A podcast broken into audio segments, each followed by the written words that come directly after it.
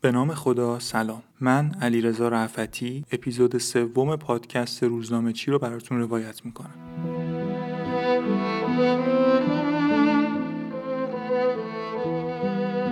سیر سیرکا سازا رو کوک کرده بودن و ساز می‌زدن. همچی که باد آروم می‌شد قورباغه ها از ته باغچه زیر آواز می‌زدن. شب مثل هر شب بود و چند شب پیش و شبهای دیگه اما علی تو نخ یه دنیای دیگه. علی کوچیک سحر شده بود. نقره نابش رو می‌خواست. ماهی خوابش رو می‌خواست. روزنامه اطلاعات سهشنبه 25 بهمن ماه 1345 تیتر زده طی یک حادثه رانندگی در جاده دروس قلحک فروغ فرخزاد شاعره معروف کشته شد. علی کوچیکه نکنه تو جات وول بخوری حرفای ننه قمر خانوم یادت بره گول بخوری. تو خواب اگه ماهی دیدی خیر باشه. خواب کجا؟ حوز پر از آب کجا؟ آب مثل خواب نیست که آدم از این سرش فرو بره از اون سرش بیرون بیاد. تو چار راهاش وقت خطر صدای سود اگه پاسبون بیاد. شکر خدا پات رو زمین محکمه. کور و کچل نیستی علی سلامتی چیچیت کمه. می‌تونی بری شاب دلزین ماشین دودی سوار بشی قد بکشی خال بکوبی جاهل پامنار بشی. حیف آدم این همه چیزای قشنگ و نبینه. الا کلنگ سوار نشه شهر فرنگ و نبینه. ای علی ای دیوونه تخت فنری بهتره یا تخت مرد شورخونه؟ روز دوشنبه 24 بهمن ماه 1345 فروغ فرخزاد یک حادثه رانندگی کشته شد. اما نقل قولهای متفاوتی از این جریان هست. یک نقل قول همونه که پزشکی قانونی گفته و روزنامه اطلاعات چاپ کرده و خیلی از نزدیکانش گفتن که فروغ داشت رانندگی می‌کرد. سرویس مهد کودک اومد جلوش گرفت سمت حاشیه خیابان که به سرویس نخوره. ماشینش اصابت کرد به جدول در ماشین باز شد فروغ به بیرون پرتاب شد و سرش خورد به جدول و ضربه مغزی شد. و نقل قولهای بسیار زیادی که از این واقعه هست. مثلا مسعود کیمیایی میگه که 26 بهمن ماه 1345 من 19 سالم بود. تصدیق رانندگی هم نداشتم. تشییع جنازه فروغ بود ماشین رو برداشتم سوار شدم. محمد علی سپانلو چند نفر دیگه هم سوار کردم. راه افتادیم پشت سر آمبولانس پزشکی قانونی که بریم خونه چند تا ماشین دیگه هم پشت سر ما بودن اما آمبولانس اونقدر تم می‌رفت این ماشینا نتونستن به ما برسن و مستقیم رفتن زهیر و دوله برای تشییع. و میگه ما پشت سر آمبولانس رسیدیم به قصال خونه اونجا یه آقایی اومد گفتش که آقا ما قصاله زن نداریم. اگر می‌خواین الان این خانم رو غسل بدین باید چند نفرتون بهش محرم بشین و آب بریزین و کمک کنید که غسلش بدیم میگه من و یه نفر دیگه خطبه برادری خوندیم شدیم برادر فروغ و رفتیم آب ریختیم و این پیکر رو غسل دادیم. اما خب مثلا محمد علی سپاندو که کیمیایی میگه همراه من بود بعدا میگه که نه آقا این قضیه که آقای کیمیایی مطرح کرده اصلا صحت نداره اصلا همچین اتفاقی نیفتاده. یا مثلا پوران فرخزاد خواهر فروغ میگه این چیزی که آقای کیمیایی میگه اصلا درست نیست صحت نداره. اصلا آقای کیمیایی اون موقع فیلمی نساخته بود اونقدر سرشناس نبود که توی همچین جمعی باشه. پوران فرخزاد میگه ما رفتیم یه کلبه چوبی قدیمی بود به اسم قصال خونه که اومدن گفتن که ما قصاله زن نداریم. یه یک ساعتی معطل شدیم تا قصاله زن اومد و پیکر غسل اما بین همه این نقل قول ها من می‌خوام فقط به یک نقل قول اشاره کنم و به همین استناد کنم. نقل قولی از ابراهیم گلستان. خب ابراهیم گلستان توی دروس استودیو فیلمسازی داشته. میگه یه استودیویی بودش که سی چهل نفر توش کار می‌کردن کار عکاسی می‌کردن کار تولید برنامه رادیویی می‌کردن و از اینجور کارها. فروغ رو آوردن استودیوی من و گفتن که اینجا یه کاری بهش بده. میگه من گفتم خب با کمال میل. شما چه کاری می‌تونی انجام بدی؟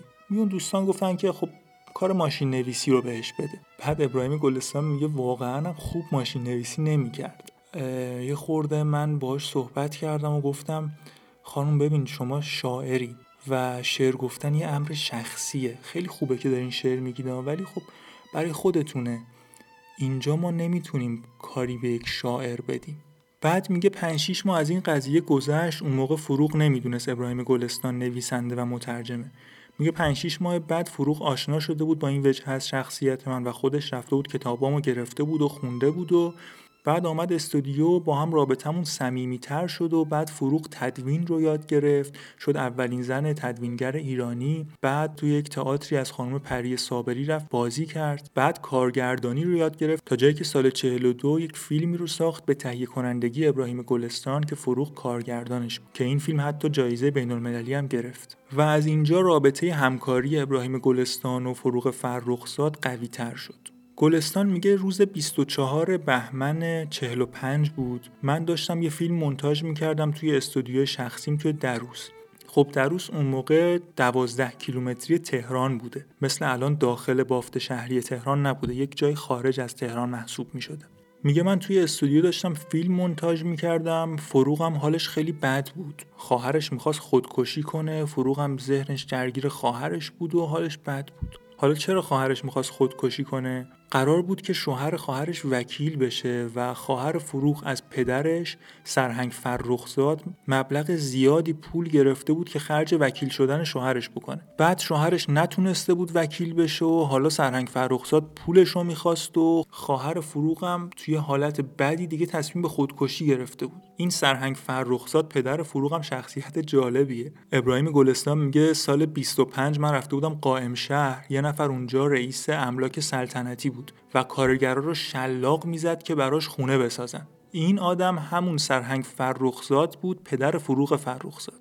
کاری نداریم میگه اون روز فروغ خیلی حالش بد بود به خاطر خواهرش و می‌خواست بره به خواهرش سر بزنه یه کاری براش بکنه. میگه من ماشینمو بهش دادم که بره خونه مادرش به خواهرش سر بزنه و بیاد. میگه تو این حینم من داشتم کار صداگذاری روی فیلمم می‌کردم. نوار صدام خراب بود. زنگ زدم به یه دوستم که تهران بود و گفتم که اینجوری این نوار من خرابه اگر بتونی یه کاری برام بکنی. اونم گفتش که نوار تو بفرست من درستش می‌کنم. توی همین حالت ها بودیم که فروغ که رفته بود به خواهرش سر زده بود برگشت اومد استودیو اما همچنان پریشان بود. میگه همین حین من داشتم با دوستم صحبت می‌کردم. گفتم میفرستم نوار و فروغم که از راه رسیده بود گفت خب بده من می‌برم. گفتم خب دست در نکنه. این نوار خدمت شما. به مستخدمم هم گفتم که باش برو برید تهران این نوار رو بدید به دوست من کاراشو انجام بده و تحویل بگیرید بیاین. میگه دیگه نشسته بودم توی استودیو و کارمو می‌کردم. یه یک ساعت بعد دیدم مستخدمی که به همراه فروغ فرستاده بودم سراسیمه داخل شد و گفتش که آقا تصادف شده. اومدم از در استودیو بیرون دیدم که 100 متری استودیو فروغ با جیپ من تصادف کرده و افتاده داخل ماشین بیهوش. میگه سری سوار ماشین شدم و رسوندمش بیمارستان هدایت که 20 متری استودیو بود در بسته بود در زدم. یه آقایی اومد گفتش که آقا شما باید با مسئول بیمارستان صحبت کنی. رفتم این ور اونور یه خانومی پیدا کردم گفتم که اینجوری شده تصادف شده.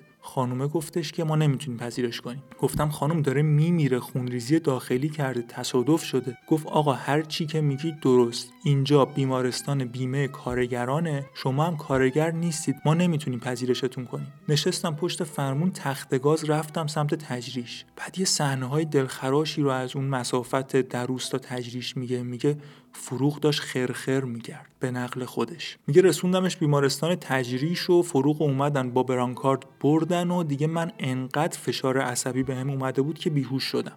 وقتی به هوش اومدم فروغ رو داشتن با برانکارد از جلوی اتاقم میبردن و تمام کرده بود.